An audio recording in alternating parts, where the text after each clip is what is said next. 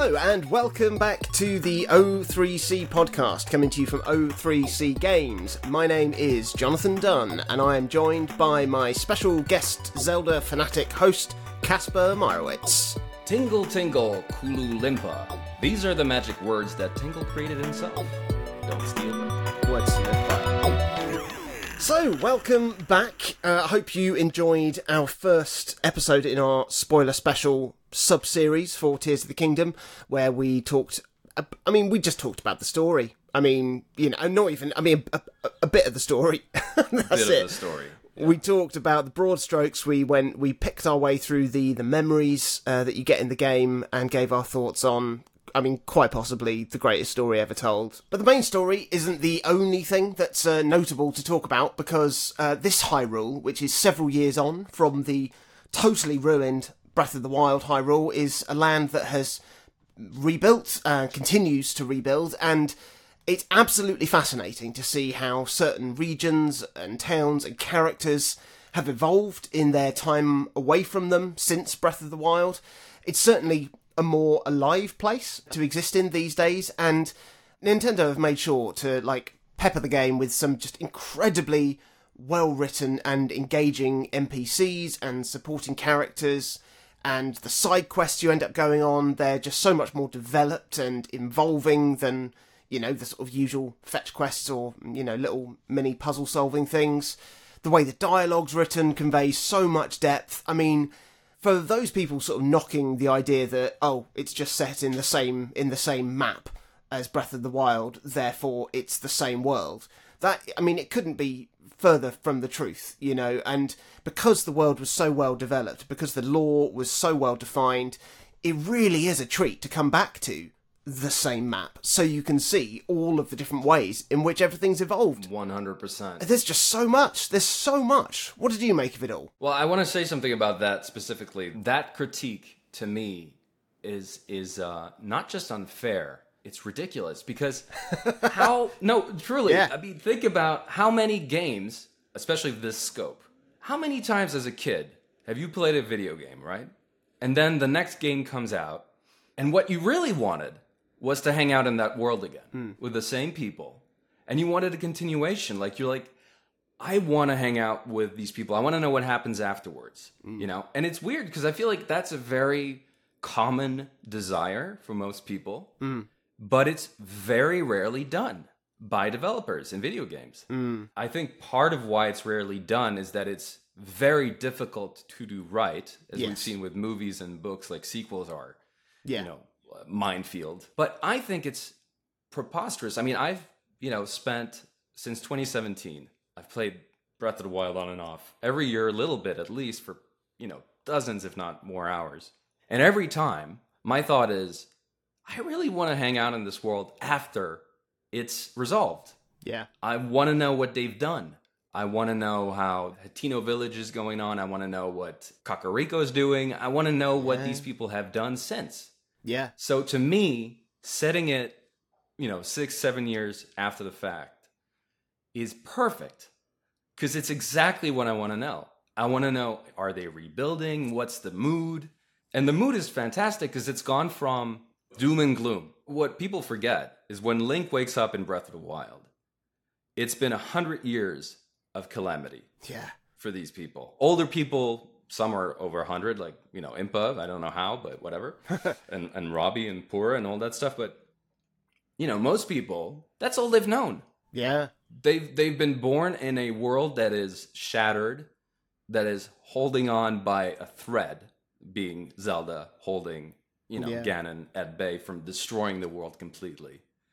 And so they've grown up in a world that's been shattered. They have no fighting spirit. You see that in Breath of the Wild. Yeah. Like, Link is the only one who does. A couple of other people, but the fighting spirit's gone. Most of these people are they have fear. They're they're not building. They're surviving. You know what I mean? Like, and that's what's brilliant. Like you're like at the end of the game, I'm like I want to see these people build. I want to see these people filled with hope. You know, Mm. and that's exactly what Tears of the Kingdom does. Yeah. It's exactly that. And they're faced with another calamity, but this time they have hope. Yeah. So it's completely different. Yeah. It w- goes from a hopeless world That's still, you know, Breath of the Wild is still filled with positivity and and people who are living their lives, but they're not fighters. They're not. They don't have that spirit. They're not builders. They're not fighters. Tears of the Kingdom is filled with people who have hope. They know they can do it. They know that it's it's it's surmountable. They know there's Yeah. a different possibility out there. the fact that you see all of these different towns in a more evolved state. You see th- things, even things like in Hateno Village, where they've got like a mayoral election going on. You know, Zelda's helped build a school. You know, it's it's it's a sign that sort of there's a society that's getting back to some sort of sense of normality. You know, you look Yeah. at what's happening over in Tarrey Town. Tarrytown is obviously a town on the grow, and that's continued. That's continued to grow. Hudson's what is he? He's running for president of something. He's expanding. He, he might be a, a bit of a problem if we keep going down this timeline. I think He's a little bit of a there will be blood. Daniel Yes. you like Yeah, yeah, character. yeah. It- it- Yeah. The ambition greed is, is maybe a bit much.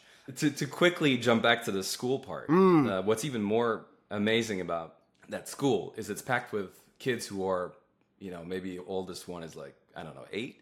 Yeah, They don't know what calamity is. yeah, They don't have that. And that's part of the optimism thing. It's like Mm. these kids have not grown up in a world that was destroyed. I mean, now now suddenly there's a threat, but not in Hateno. But but Yeah. they don't know that. They they grew up in a world that was rebuilding. You know, Yeah. it was a, a world free of threat. yeah. And I think one of the things that really helps with all of that stuff is how much more sophisticated the the dialogue is in the game between the characters, and not just how well it's written, but in how well it actually works in terms of how the dialogue is receptive to what you've been doing and what's going on, Yeah. and it changes accordingly. And that's and I, you know, and that's stuff that has been obviously painstakingly programmed and written. It's not Yeah. you know this isn't some sort of AI generated thing because there's such wonderful little touches and little turns of phrase and stuff that and little reactions that you get from certain characters because you've done things in a in a certain order. And it's all of those just little things that make this world feel real that make it feel mm-hmm. lived in. Like i said that make it feel reactive. It makes you feel like you've got a place in it.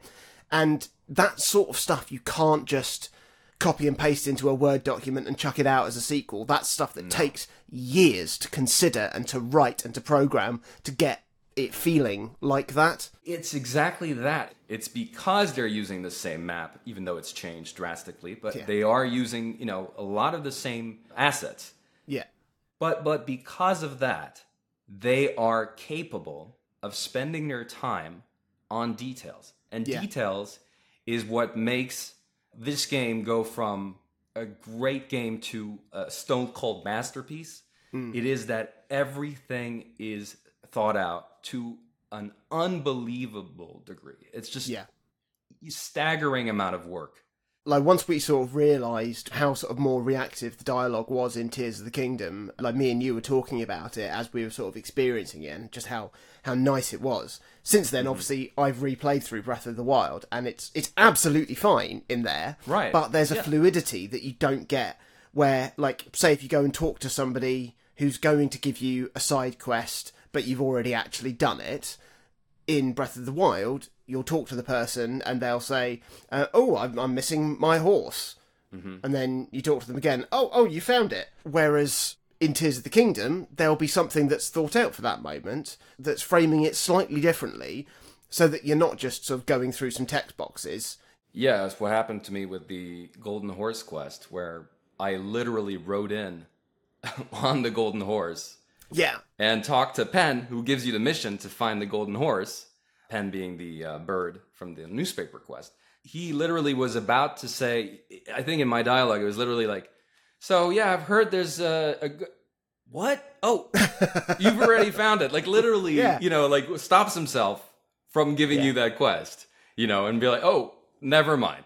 You know, Yeah. literally in the dialogue, which is fantastic. I had seen it probably a few times before, but that was the first glimpse into, oh, yeah. they've really done this. You know, wow. let's move on and talk about some of this stuff because the NPCs in in this world are actually developed from Yeah. characters that were in Breath of the Wild. And it's not just a case of reusing assets. Yes, that's part of it, but they're taking so many small stories and giving these characters life after that. Mm-hmm. And there's just so much more story for so many more people in this world.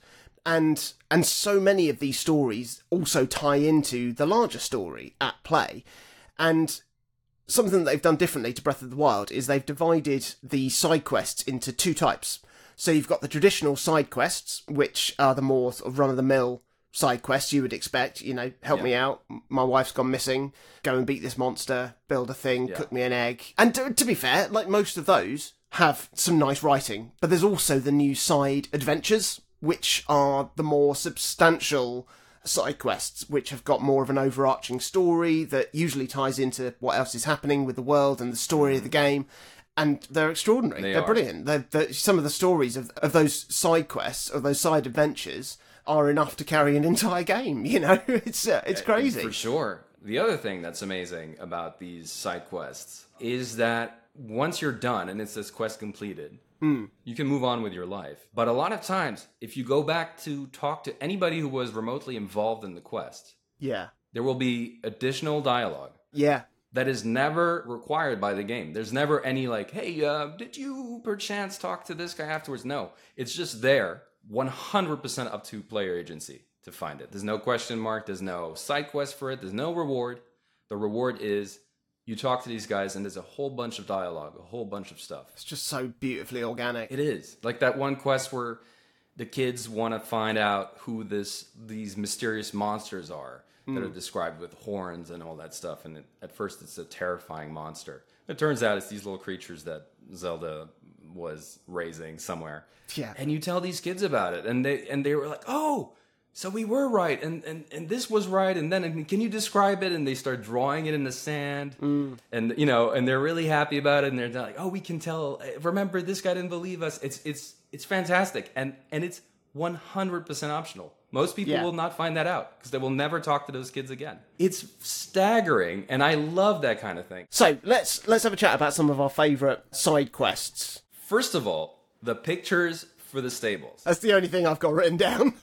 But okay, so what I want to talk about before we even delve Yeah. into the actual quest is Yeah. the fact that I had no idea that it was a quest Yeah. for about 160 hours. I, I remember because you were messaging me being like, Yeah. "There's like twelve quests I, I haven't got, and I don't know where they are. What on earth?" I don't are exactly. they?" yeah, but yeah, I was missing like 20 of them, and I was like, Yeah. I can't have been missing 20 of them. I mean, I've, I've been everywhere. I've talked to everybody, and of course, it's the pictures of the stables because every single stable in the game has these quests, and one of them even has two of them. So these are the photography quests that are set by the stable owner. Uh, there's a blank frame in every single stable, and then they'll they'll give you a, a specific thing that they want a photo of. And th- the thing that I love about that is that you you don't need to take a good photo. You just need to go No. and vaguely photograph a thing. But I tell you what. Those are some very good photos I took. I am certain that the professional photographer directed that you are. Some of them I'm pretty proud of myself. My favorite one I've done is the stable requires you to take a picture of the statue in Tarrey Town. oh yes, I think I'd already gotten the Korok, so there's this nice little Korok dude. Yeah, yeah, yeah. out. But on top of that, there's this little girl who runs around the town square, and I waited just for Yeah. the moment for her to come into frame to take it, and like she's smiling and kind of looking in my direction, and I'm like extremely happy with it. And that's Yeah. the kind of thing; it's completely optional. You could take the worst picture in the world, and the guy would be like, "Yeah, I mean, I was waiting. I was waiting for the right time of day, for the right light, for the right weather. Terrence Uh, Malick, you know, Days of yeah, yeah, yeah, Heaven." absolutely. it's an element of the game that I forgot I loved when I was playing Tears of the Kingdom. Like I remember when I first got the Hyrule Compendium in Tears of the Kingdom, and I sort of remembered that there's like 500 things you need to photograph. I was like, Mm-hmm. oh god, not again. But then when you, you just you start, just sort of get into it, oh yeah, you do." you just get into it, and it's just lovely, you know. And I was taking it. pictures just because I've had a nice moment, you know, and that's just the game is so beautiful, and there are so many wonderful moments that you just want to stand and look and take a picture of it. You know, it's crazy. It's crazy how lovely the game looks when you know, like we said, it's running on 10 year old mobile phone technology on a mm-hmm. 720p screen, occasionally running at 15 frames per second. But it looks better than so many other games. It does because it has an art direction, uh, you know, except for, you know, all these other games just look photorealistic. It's totally boring. exactly, exactly. There is a, uh, a history of, of cameras in Zelda games. Yes, It is not the first game to do this. Link's Awakening DX, indeed, had, yes, a, had a that is- photographer. I believe that is the first one. I was going to say, I believe that is the first one. The real uh, game that started it as a uh, full fledged, like you actually take the picture because you don't in uh, Link's Awakening DX. It's just automatically like, hey, you find this little space and whatever. yeah, Is Wind Waker, yeah, which had not just a, a photography thing, it had a photography, you had to take pictures of everything. And then there was this mad dude that was on a deserted island that you had to unlock. And he made figurines based on your pictures yeah, and you could collect every single thing. And then there was a room with all the figurines. yeah. And Beautiful. I was obsessed with that quest. It was everything, and I, it, it was absolutely amazing. And, you know, and, and and and of course, it's what Tears of the Kingdom is is riffing on here. Yeah, I, yeah. it's phenomenal. Honestly, it's it's that it's that it's that part of the Wind Waker why I want Wind Waker HD on the Switch so much, so I can do that again. yeah, I, I don't blame you. It's ridiculous, isn't it? Like of all the things in that game that are wonderful and amazing, I, I, really want to do that. Another side quest I really liked was the Treasure of the Secret Springs. oh yeah, uh, which is given to you by Tulin, the um, lovely uh, sniper bird. Mm. You have to find hot springs, I, th- I believe, guiding the hot springs to fill up a cave. that's right. Yes, it was a ton of fun to fill up Mm. this vertical pit of a cave with tons of bombable little things were breakable, and that would just keep filling it up with hot springs. that's right because it asks you to find the point where the three hot springs converge, Correct. So you have to find the hot springs first. and then you see like where the midpoint is, and then there's a cave there. which you I go in. love It's just- doing that on maps. brilliant. Is Yeah. finding a spot like, hey, you have to, you know, find three spots and then the center of the spot. Yeah, it's, it's it's such lovely. an Indiana Jones Yeah, little thing. You know, it's unfortunately, and this is something we will talk about later. The reward was ruined by amiibo drops. yeah, yeah, yeah, yeah. Because it was a the divine beast helms Yeah. we can touch upon it briefly now we will come come on to it but obviously like a lot of the a lot of the side quests because there's the whole Misko's treasure Yeah. uh, side quest series where you basically are finding all of the sort of amiibo unlock armor from the yeah, first game. yeah and it's great that it's all in the game but the trouble is you can also unlock it with the amiibos in Right. Tears of the Kingdom as well. So if you're doing like what we did, which was you do your your daily amiibo run where you line up all of your all of your Zelda amiibos and go through them to get all the bonuses, you're probably going to end up with half of the stuff that you're going to get rewarded for from side quests, which means that when you get the reward from a side quest that you've already got, Yeah. like I mean we've said before like a lot of the satisfaction you get from doing anything in this game isn't the reward. Sometimes the reward is like five arrows and you feel great because you finished the a thing. But there was something about something about that that I feel that the, the balance wasn't quite right with how they how they set that up really. Well, I think I feel like I was robbed of something. an easy way around it would just be to replace the amiibo armor pieces in the in the game if you get it from an amiibo just replace it in the game with like a gold rupee That's true. because I mean you can set you can sell the extra piece for 600 rupees Not every one, but there are some that are tied to the story. Yeah. For instance, the one we just discussed, Tulin's, is actually Yeah. linked to the beast that was in uh, that region. yeah there's and there's four of those linked to the four champion amiibos And and that's why this one's particularly stung. Is it was like, oh, this Mm. this really is like thematically, you know, works so well because it's it's the beast that was in Yeah. this area, and, and uh, yeah, it was a little disappointing. We'll do a giant PSA at some point during one of these episodes about like here are the safe amiibos because there are we have we have put a list together of Yeah, safe if wanna, amiibos If, you, you, want to start the route. game and you still want to use amiibos for you know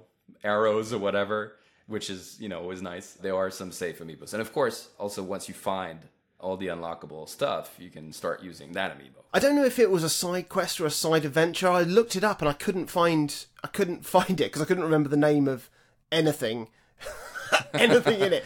But it's the one where you see some some stuff just floating in the sea, and then you follow a trail of it. Yeah, I, I think it's I, I did I think it's called a bottled cry for help. That- the bottled cry for help. I believe you find a bottle uh, with a message by a beach. Yeah, see, because I missed I missed the trigger of this, Ah, so I didn't find this bottle to start the quest. I just saw some stuff floating in the sea, right. and then I was like, oh, and then I, I went to sort of what is that, and I got it, and I saw some other stuff, and then I got it, and I ended up following this trail that went halfway around the coast into a secret little thing that ended up finding a shrine or something. Uh, exactly. Yeah, and again, this speaks to you found it differently, so it speaks Yeah. to the the way the the game is designed. It's like you could find it any old way. Any other side quests? Any other notable side quests for you? The cave mushrooms that glow, captured tent, and who finds the haven, which is a three part quest where you find these two sisters, Nat and Megan, and they're looking for the mythical mushroom haven. Yes, I remember this one. And you find them at different spots in the in the map. First time you see them, they're very offish. They don't trust you. They don't want to tell you what they're doing. And they're talking about it around it, like kind of, and, and, and one of them is, no, don't don't tell him, or you know, don't, we don't know this guy. What are you doing? You know, one of the sisters is a little less stranger danger, but they both are obsessed with this uh, mythical mushroom haven. So that's the first time you see them. Uh, you do some sort of quest for them in a, in a in a cave. You don't find the haven. That's not where it is. Then you see them again. Their tent was captured by monsters in, in a cave. Again, one of those conversations. I had already cleared that when I found them. yeah, So they're like, "Oh, what do you mean? Oh, you know." And Link does his little pantomime, like, "Yeah, I cleared that shit," you know. And then you find them again in front of a different cave somewhere, and that's the who finds the haven part, where you find a mushroom haven, and it's a stunning little room with minerals that glow and tons of different mushrooms uh, from the game. So it's not just like beautiful, but it's also functional because there's tons Yeah, yeah, of yeah. little mushrooms you need for various things. And, and you feel like a fun guy when you when you tell these sisters that uh, that you found it. But unfortunately, they're a little pissed off that you found it before they did, which is a classic uh, Breath of the Wild, uh, Tears of the Kingdom thing, where the people are like. You, you, you what you found like this is my life's work and you feel kind of bad this person's been looking for something for 35 years and you're like I just took five minutes out of my game to to find this shit. then the secret room in the Deku tree was one I really enjoyed ooh, yeah, because partially of the way I found it. I don't know if you found it the same way. Again, this is about the way Tears of the Kingdom is a game that constantly has a conversation with Breath of the Wild. There's Yeah. a constant echo of what was in that game, and here it's just a little bit different. So you're rewarded for remembering aspects of Breath of the Wild. For instance, in this particular case, I remembered that at the top of the Deku tree, there was a mission in Breath of the Wild. But of course, this being Tears of the Kingdom and having access to Ascend, the outstanding new ability that we'll talk about in depth later, I was like, hey, F that. I don't need to climb this tree, which Yeah. is a pain in the ass. I'm going to go inside the tree and I'm going to press Ascend to go to the top. And of course, the devs are like, yeah, you are. And guess what? In the middle of the tree, there's a secret room yeah. with a little dude, a little Korok seed who wants to decorate it. And it's a lovely little quest. And it was a complete, oh, this is so lovely. You know, I was not expecting it at all. I was expecting to at the top, where there's another quest, by the way. Yeah. Similar to Breath of the Wild. Again, echo again. But yeah, you're rewarded for for doing little things like that. It is, and it's completely untelegraphed. It was just a little player discovery. It was delightful. Yeah. Misko's treasure caves, of course, that's a whole quest line. Some of them are really kind of cool. I love the way it's designed that if you are in a Misko cave, there's these little uh, It's like flag, like flags, Texas yeah, flags, kind of flag things. Yeah. So you're like, oh, this is a Misco cave. So there's like on top of the cave, which generally has some sort of puzzle or something. Yeah. to do in, in any of the caves. This one has another thing, like it has the Misko treasure, which is usually well hidden. Some of them are pretty well hidden. Really well hidden. Yeah, yeah. really well hidden. But you know, of course, you know you have to find it, so that's um, a big help. And it's really well designed. It's never it never feels tacked on. Killing the three Hinoxes in the Valen region uh, was really fun. Again, echoing uh, something. Mm. yeah, you do there's in a there's the a three the three brothers Hinox quest in uh, Breath of the Wild. was Yeah, quite a lot of fun because all the caves they're in are particularly like uh, uh, scrumptious to go through. I don't know. It was, it was a lot of fun. Yeah. The Orbs quest in Gerudo is actually one of the best uh, because that one is just as, as it's involved enough to be a side adventure. I think the reason why they didn't call it that is because the reward is just like lore essentially. Yeah. So I guess if they had done it as a side adventure, people who were like would have been maybe more disappointed. Maybe I, I wasn't. I thought it was yeah, it delightful to do because it was again the fun was in doing the quest, which is extremely involved. It has you finding all the orbs. There's a hint given to you by the uh, lovely Patricia, Mm. who is a Morse uh, sea. Forget what they're called in the game, but like walrus creatures. And one of those is its coordinates, and if you don't have that, there's no way to find Yes. it. It's like in a little like on a roof uh, in a pile of sand. Anyway, it's it's a delightful quest just to play you know and then the reward is you get to find out who the eighth warrior was Yeah. and there's this lovely little room that just has all of the gerudo shields and weapons and Yeah. it's it's just just delightful Compl- it's just nice Yeah. and it's just fun hot and cold endure- endurance contest Oh, they were of fun. They were fun. Very I mean, so silly. silly. Yeah, really silly. really silly They just see you standing on either a, a, a burning hot or a freezing cold platform, uh, and you just have to outlast another guy doing it. But the other guy doesn't have heat resistant No. and cold resistant potions flowing through his No. veins. So it's just really funny just to stand there for. I mean, it, it's about what ten minutes. no it's a little less than that it feels it feels long because you're not doing anything it's Yeah. four But you just standing there, just watching him. But it was funny. It was It really was funny. very funny. Yeah, it kind of reminded me of Japanese manga thing, like the early Dragon Ball, which are very mm. comedic forward. They seem to find a lot of funny stuff in Japan. Is like someone who's a, a complete blowhard mm. and and a pompous ass who's like defies you to do something. It turns out they're completely inept. Yeah. you know, and it's one of those where the guy's like doesn't have a chance in hell. It's hysterical. I don't know. I liked it a lot. So moving on to side adventures, some of the uh, some of the more sort of in-depth uh, story-based quests. There are some wonderful things. There are some. There are just some wonderful things. So There's there's some great sets of side adventures as well, where there's you know several in a in a, in a set. I'll start by talking about well, similar to what we were talking about eh, with the photography and the figurines. Is there is a there is an even more literal evolution of that concept in a in a side adventure with Kilton of the brothers Kilton and Koltin, uh, taken taken up shop in uh, in Tarrey Town. He's got a platform in Tarrey Town where he wants to display some statues of some monsters, and he basically then says, "Right, I don't know what it looks like, so go and photograph it." And you have to go and find one of the monsters in the wild, photograph it, and bring it back, and then he'll make a almost to scale replica, depending on the size of the the Monster, the monster yeah. full 3D figure that you can then move around and place on this massive diorama. There's five of those. You start with obviously doing like a bokoblin, and you end up with like a, a whole fucking gleok. And then once you finish that, you can keep going, and you can photograph any monster, including Yeah. the bosses. Yes. And he'll Yeah. make a statue of it, and it just becomes the most absurd, cluttered thing.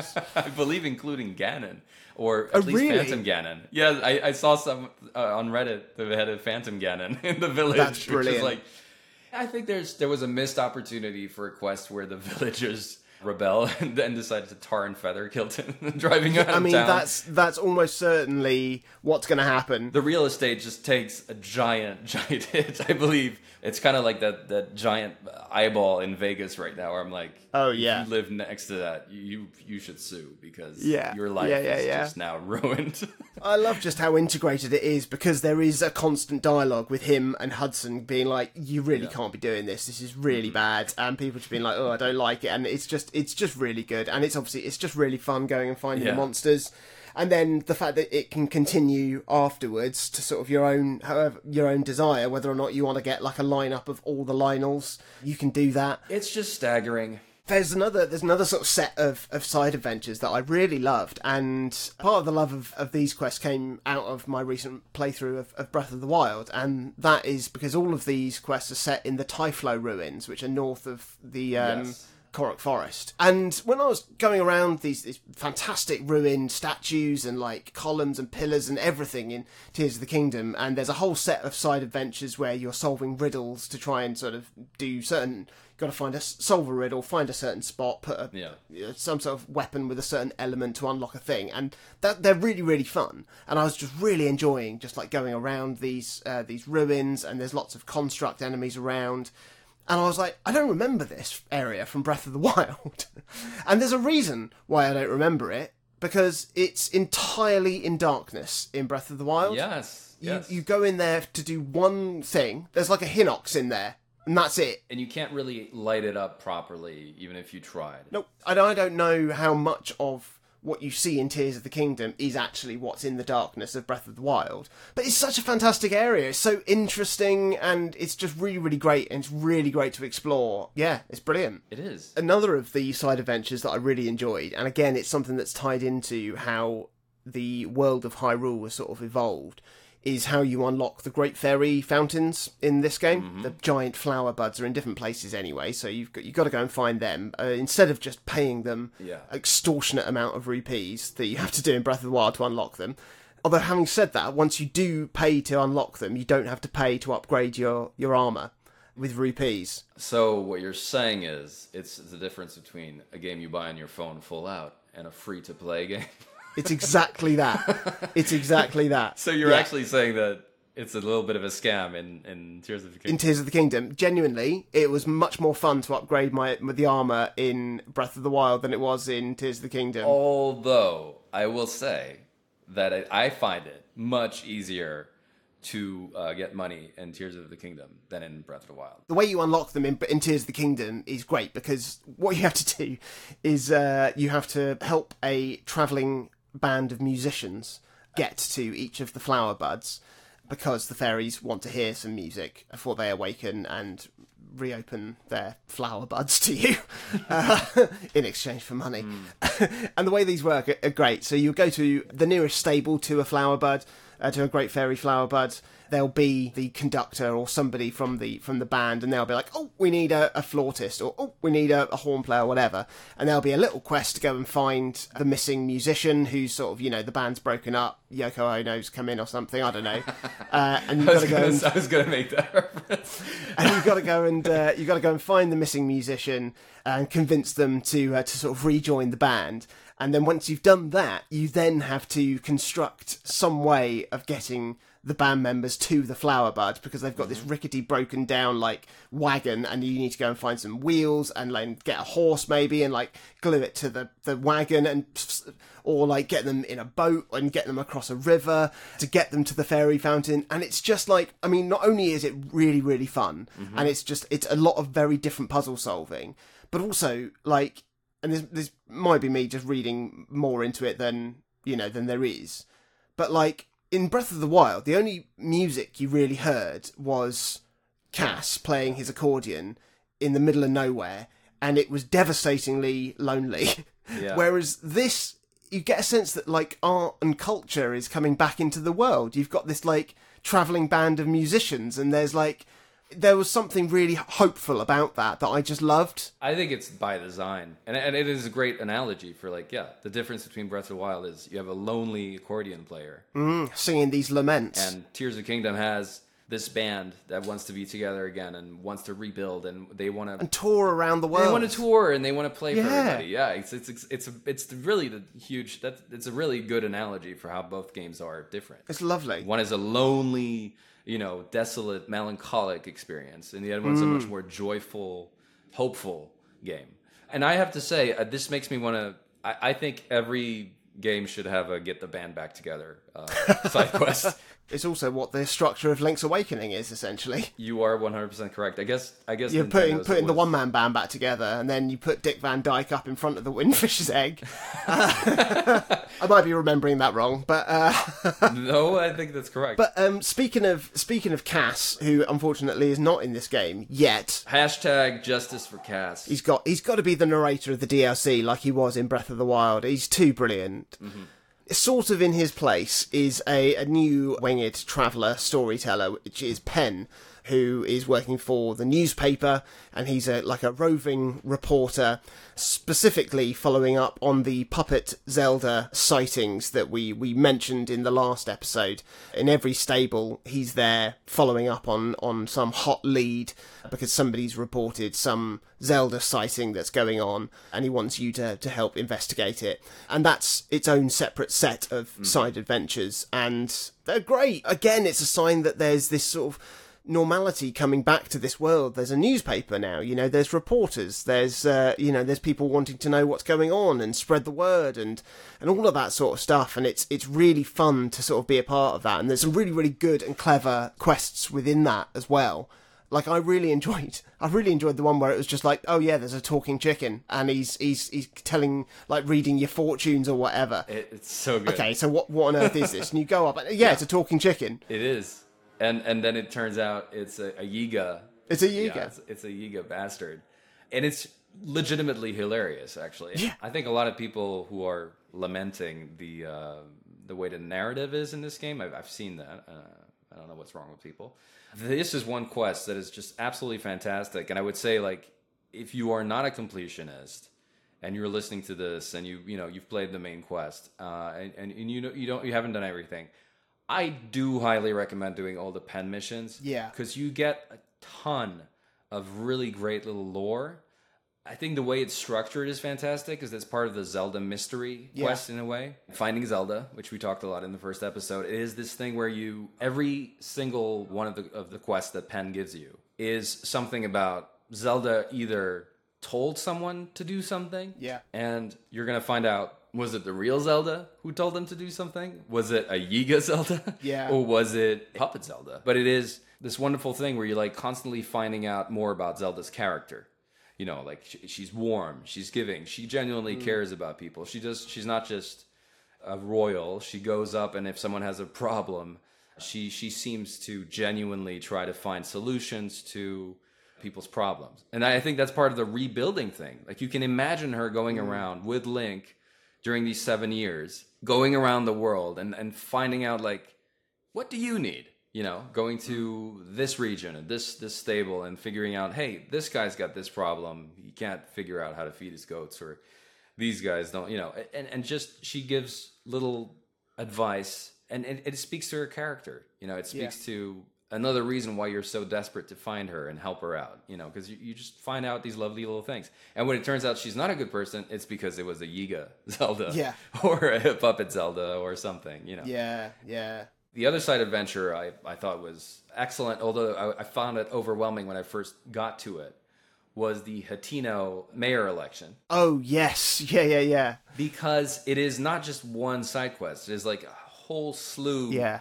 Of little side things that you have to do to unlock that election itself. Mm. And when I first got there, I was early in the game, and I was like, "This is incredible," but I'm getting overwhelmed. Like I, I, I want to do this, but I really just want to keep exploring. yeah. So I, I, did, I think did, I, I did exactly the same. yeah. And I was like, if this is the amount of content in Hateno alone, we're, you know, wow. Like I we're going to be playing this game for 200 hours and it was more than that. anyway, I thought it was again a cool way to get to to talk to all the different fun NPCs in Yeah. in, in Hateno, see kind of their journey uh, from Breath of the Wild. And again, this uh, Hateno is one of the main places where you really see the way Hyrule has moved on from the doom and gloom of Breath of the Wild.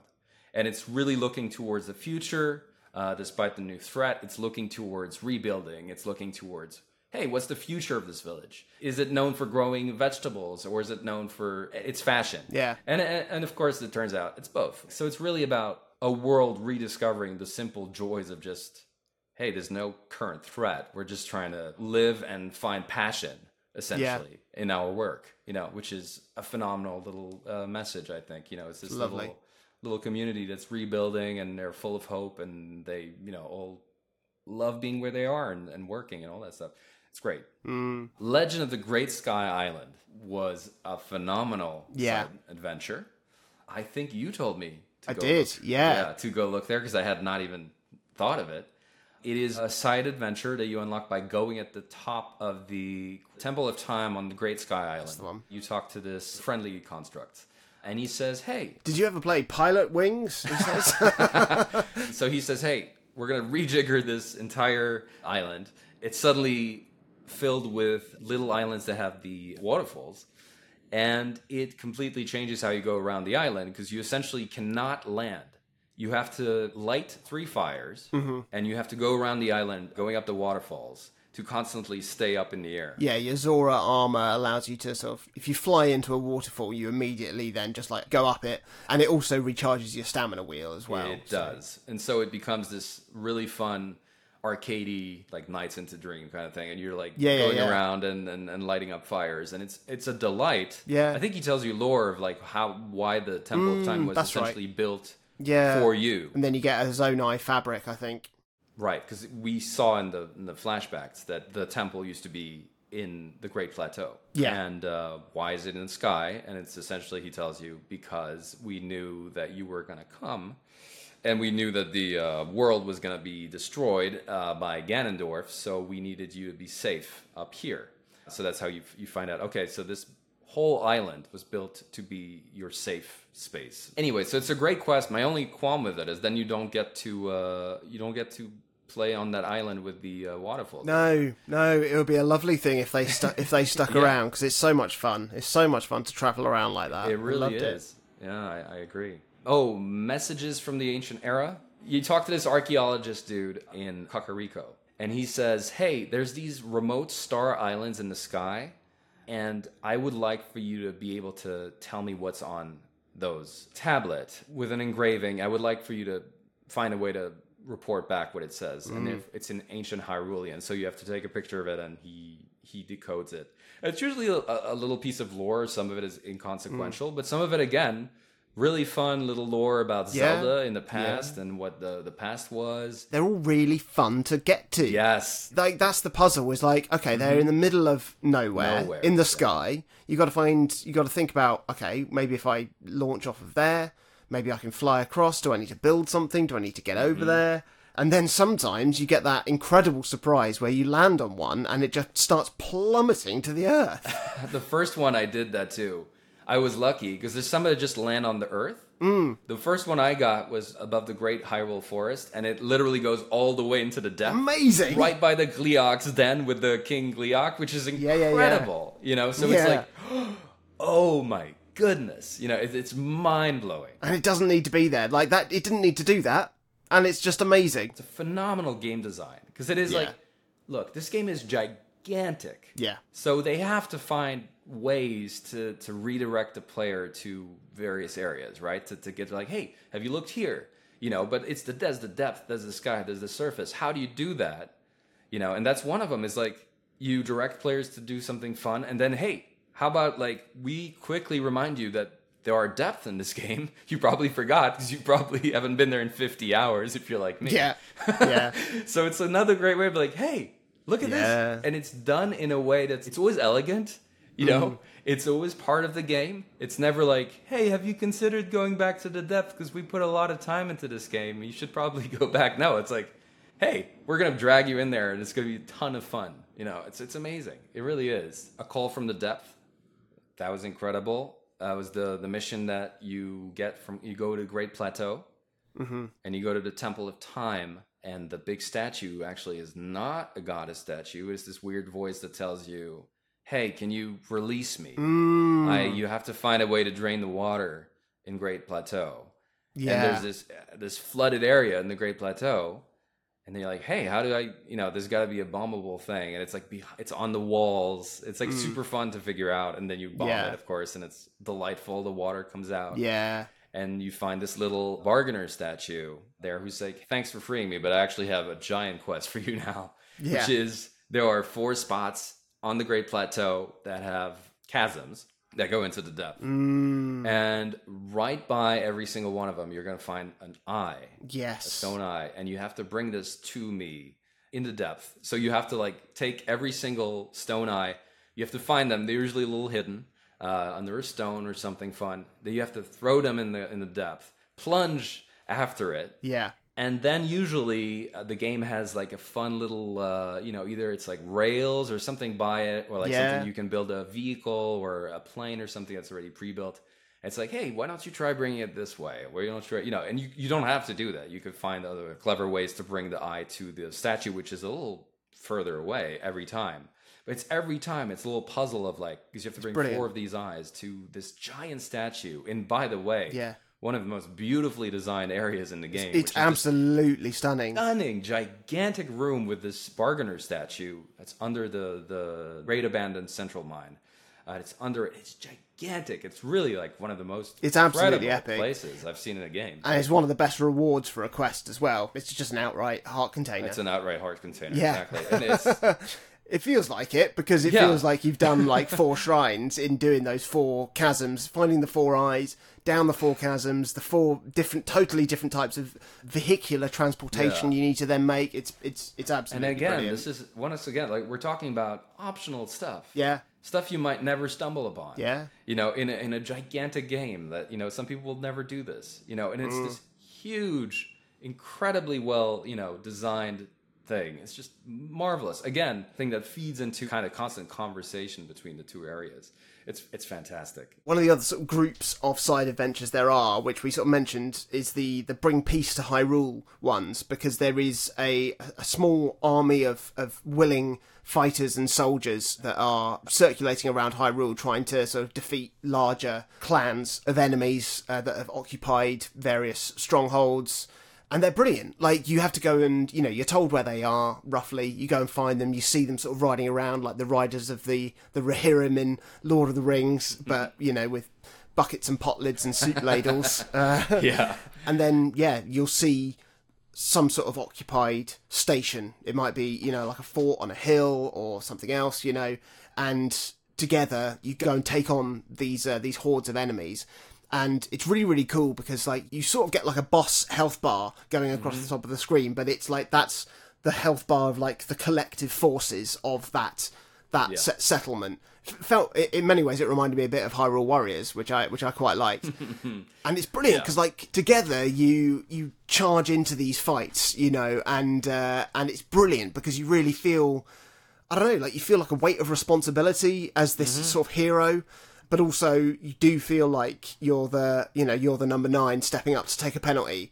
There's a responsibility, but also a sense of like greatness that you sort of have, and you go right here we go, let's absolutely do this. Again, it's a wonderful sense of storytelling and world building, and there's um there's a similar sort of uh, setup down in Lurelin Village, which is this lovely little fishing village and the entire village has been taken over by enemies, by bokoblins and moblins and everything.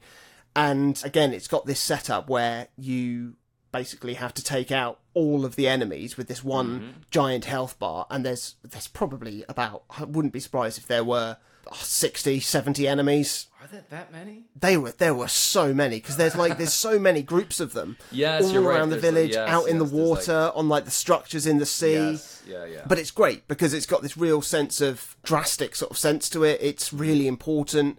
You really care about this village and these people. And the wonderful thing is when you do get through defeating all of the enemies and rescuing the town, you then get to a whole series of side adventures of rebuilding the village. Yeah. Uh, which involves you like sourcing materials, cutting down trees, even like building like scaffolding, yeah, using the right trees, the, the right shape of trees. It's great. it's just it's genius. It's I mean it's it's phenomenal. It's it's really totally it, again it's unnecessary stuff and it's optional stuff, Yeah. but it it's absolutely wonderful and it makes you really care about this village and these people even more than you did from just them being uh, a sympathetic sort of place. Fantastic, absolutely fantastically well done. it's again one of those places, uh, and, and the bring peace to Hyrule thing is, is similar, where you see that the, the citizens of Hyrule have, are a completely different attitude, and they want to rebuild, and they're not defeatist, and they're like, you know, we're gonna fight, we're gonna rebuild, we're doing all of it. There's no desolate melancholy again. You know, it's a, Yeah. it's a very different tone.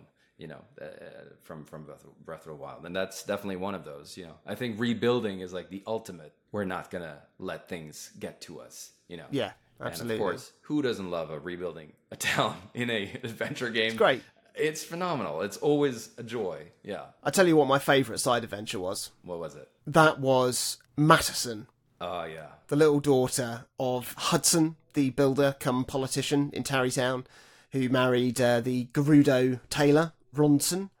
and they've got now got this little daughter in Tarrey Town, and she's looking to move to Gerudo Town, which is part of the Gerudo custom, and it is such a beautiful little story. It's it's surprisingly emotional. There's some beautiful touches in there. It's brilliant world building as well because it's like reinforcing the the customs and the traditions of like the you know the different tribes of Hyrule. There's not much gameplay wise to do mm. apart from just like build a balloon and a platform and a thing and just talk to some people. But it's just the weight of it, the weight of the story of it is so so beautifully done. It's so beautifully told. Again, it's it's like it's a it's a story that doesn't necessarily change anything in the grand scheme of the the larger story at play, but it does so much to make you care about this world, to feel part of it, to feel like you are an active part of this world, not just watching this world, but you are you're you're responsible for it, you know. And again, it's got stuff where after the fact, after you get the tick mark in your in your pause menu, Mm-hmm. there is more stuff to do. That's entirely optional. You know, you can go and talk to them, and you know, and Rhondson, you know, is saying like, I wonder, I just. I'd, be, I'd love to just be able to see. I'd love to be able to see how Yeah. my little daughter's getting on, and you can go go to Gerudo Town and take a picture of her, and you go and show it to them, and it's just like it's so beautifully done. Beautiful. I tell you, playing Breath of the Wild and stumbling across Rhondson in the Kara Kara Bazaar, Yeah. and uh, just just chatting to her in that. It's like seven years previously, just saying like, "Oh, I really, I really wish there was somebody somebody out there for me." Yeah, she says beautiful. it's her line in, in Breath of the Wild, and I'm just like, I just love knowing the story that's to come for her. It's just like absolutely amazing. And you're responsible for getting them together too. So you're Yeah. essentially responsible for that kid, you know, Yeah. inadvertently because you made them meet. Yeah. absolutely wonderful. How about you? What was your favourite of the of the side stuff? I think it has to be for so many reasons the Yiga class Ah, yeah, because it goes literally goes all sorts of places. yeah, There's a Yiga side adventure on the the surface, Mm-hmm. and there's a gigantic side adventure in the depth Mm. that ties into the main story. And on top of that, once again, it's one of those like that was a fun aspect of Breath of the Wild, the Yiga clan, but kind of got tired at points. Like you, you got Mm. Yeah. attacked all the time, and and it was only like the actual Yiga clan thing with the stealth option. That that was a fun side thing. But then the, the entire game, you just keep getting assaulted by these. And the boss Kohga, he's a bit of a joke because he's, It's this like of joke, yeah, kind of silly, buffoonish, right. overweight, pot-bellied guy. Which is actually in direct opposition to one of the other most moving Breath of the Wild Yeah. uh, side quests, where you Yeah. have to help this this father of two kids who whose wife is, has been murdered by the Yeah. Yiga clan for because he left the Yiga clan. Yeah. and they punished him by killing his wife, and they're trying to punish him, and you help him out. Yeah. And it's really a very moving, dark story. It's absolutely devastating that because that daughter is walking around saying saying that oh mummy's playing hide and seek and I'll find her soon. Yeah, and she talks about her in her sleep. If, That you, is, go, if is- you go at night, Oh, it's super. I mean, I wasn't a father when I first played that, and I was when I played it this time. And my oh no, Oh god, it's brutal. so you don't expect Doctor Robotnik to be at the bottom no. of it. yeah, Kohga's a bit of a joke, but then you look at you know if you think about the real world and you see people who do irreparable harm, there's a lot Mm. Yeah. of buffoons who do irreparable harm. So in, in Breath of the Wild, after you beat Kohga, he falls seemingly to his death Mm. in in a giant chasm, which is the first chasm you see, you know, in um, the games. And then I, I forget if it's immediately, but the first time you go to the depth, you go up to an NPC, and you're literally not expecting this, and you think it's part of the the excavation exploration thing, and they you talk to them, and they're like, oh yeah, I'm part of the uh, you know the group that's uh, looking at up the depth to see what's up with it. Oh, we're gonna kill you, Link! You know, whatever Yeah. it is, and it's a Yiga guy. And the first time I saw them, because I'm so not expecting it, Yeah. I burst out laughing. Yeah. I was like dying. I was like, oh, this Yeah, is so I did good. not They're- expect them to be No. back.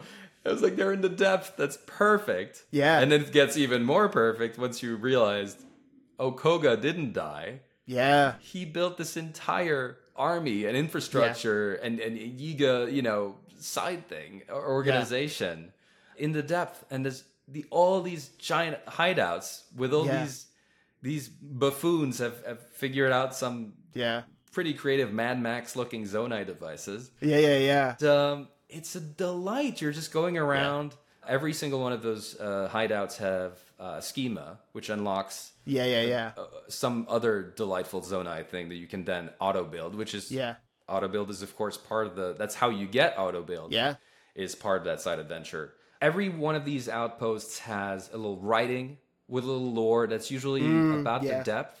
And it's quite helpful, especially at first, because you don't know really how the depth work. Yeah. And they're like, you know, use this uh, Sundelion or whatever to regain your, uh, you know, if you get hurt Yeah. down here or, you know, by the gloom.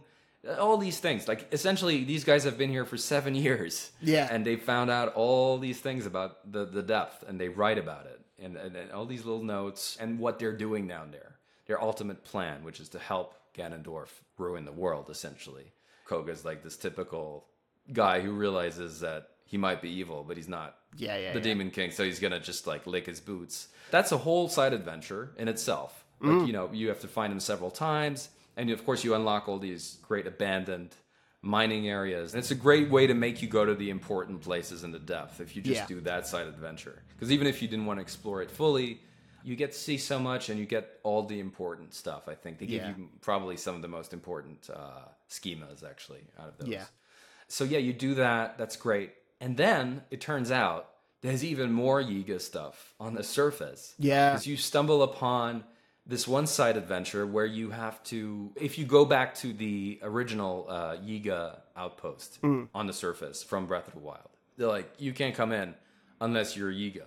And then you figure out there's this outfit I could get. Yeah. And there's this guy they kidnapped who made a, a Yiga outfit that's seemingly like the best. And so you find all these pieces, which in itself is great. Yeah. There's one in the old man, the old man's cabin from Breath of the Wild. Yes. There's two Yeah, yeah, guys yeah. in there. it's great. There's one in oh in the the original cave from the Great Plateau. There's these guys there and stuff. Yeah. So so the Yiga's all over the place. And if you do infiltrate the Yiga outpost, first of all, it's hilarious. Every Yiga in there has like some really genuinely funny lines Yeah. about various stuff, and they're you know like bananas, banana humor, and Zona humor, and it's great. And then if you go in there, there's a guy who's like, "Hey, you want to do an ultimate challenge here? Mm. If you beat this ultimate challenge, you will get our special." Treasure or whatever prize or yeah. So you you do that, and it's a fun little like battle thing. You just have to kind of like use slow slow motion arrowing a lot, and then uh, then on top of that, you get one of the coolest things in the game, Which is so totally unexpected. I know. It's this ability that these bastards in Breath of the Wild, the big Yiga guys with the wind cleavers, have. It's this like Dragon Ball like thing where you like punch the earth and, uh, create some sort of earthquake air thing that hurts the enemies, and you can use it in the game as Link if you don't have any weapons on. That's what that's what happens. It's It's incredible. absolutely brilliant. It's absolutely amazing. brilliant. Yeah. Then you also get the um, thunder resistant helm from the uh, from Breath of Wild as well, which is a super useful uh, item to have in certain regions, of course. So yeah, it's great. I mean, the rewards are fantastic, but but all in all, it's just the world building. Like the Yiga Clan from Breath of Wild, I always thought they were a great idea. You know, and, and most of it was really well implemented, and we talked about it. Like there was these amazing story beats, like this Yeah. the guy getting his wife murdered by leaving the clan and all this stuff is amazing and genuinely kind of funny when you meet weird npcs and they double down on that because in the original Yeah. it was like hey this guy's like looks like he's selling vegetables oh no he's not he's a Yiga Yeah, yeah, yeah. but in this one they literally have chickens Yeah. you know like Yeah. chickens Or or. Yiga clan members Or bananas, bananas. yeah Yeah. And I don't know if you've tried this, but if you attack the banana before hitting it, they're like, "Oh no, he found out!" Like you know, this little, little dialogue. Like if you don't try to fall for the trap, they're like, "It's it's incredible, and it's so again meticulous. Yeah. It's all over the world. They just figure out how to make this, you know, interesting. They're all over the world. Those little things, and it's just so rewarding just to do them. So there we go. That is our discussion on uh, the new Hyrule. The world, six, seven, eight years on. Side quests, side adventures, NPCs. We're two episodes in and we've barely scratched the surface, literally, and we haven't even touched the sky in the depths. so there's going to be much, much more to come in uh, in the future episodes. If you're enjoying the show, if you're enjoying this, get in touch with us. Chat to us on social media at O3C Games on everything. Go to o3c.games, sign up for our newsletter, hit the join button to the Discord server, come and chat with us there. Tell us what you're playing. If you're playing Tears of the Kingdom, tell us about that. There's a whole Zelda thread right there on the Discord for some great, great chat. You can chat to us individually. I'm on Twitter, X, uh, at Jonathan Dunn. I'm on Twitter and threads at Kaspar Mairowitz. There's a lot more discussion to come from us in this sub-series of spoiler specials, so we do hope that you join us next time. Yes, please do.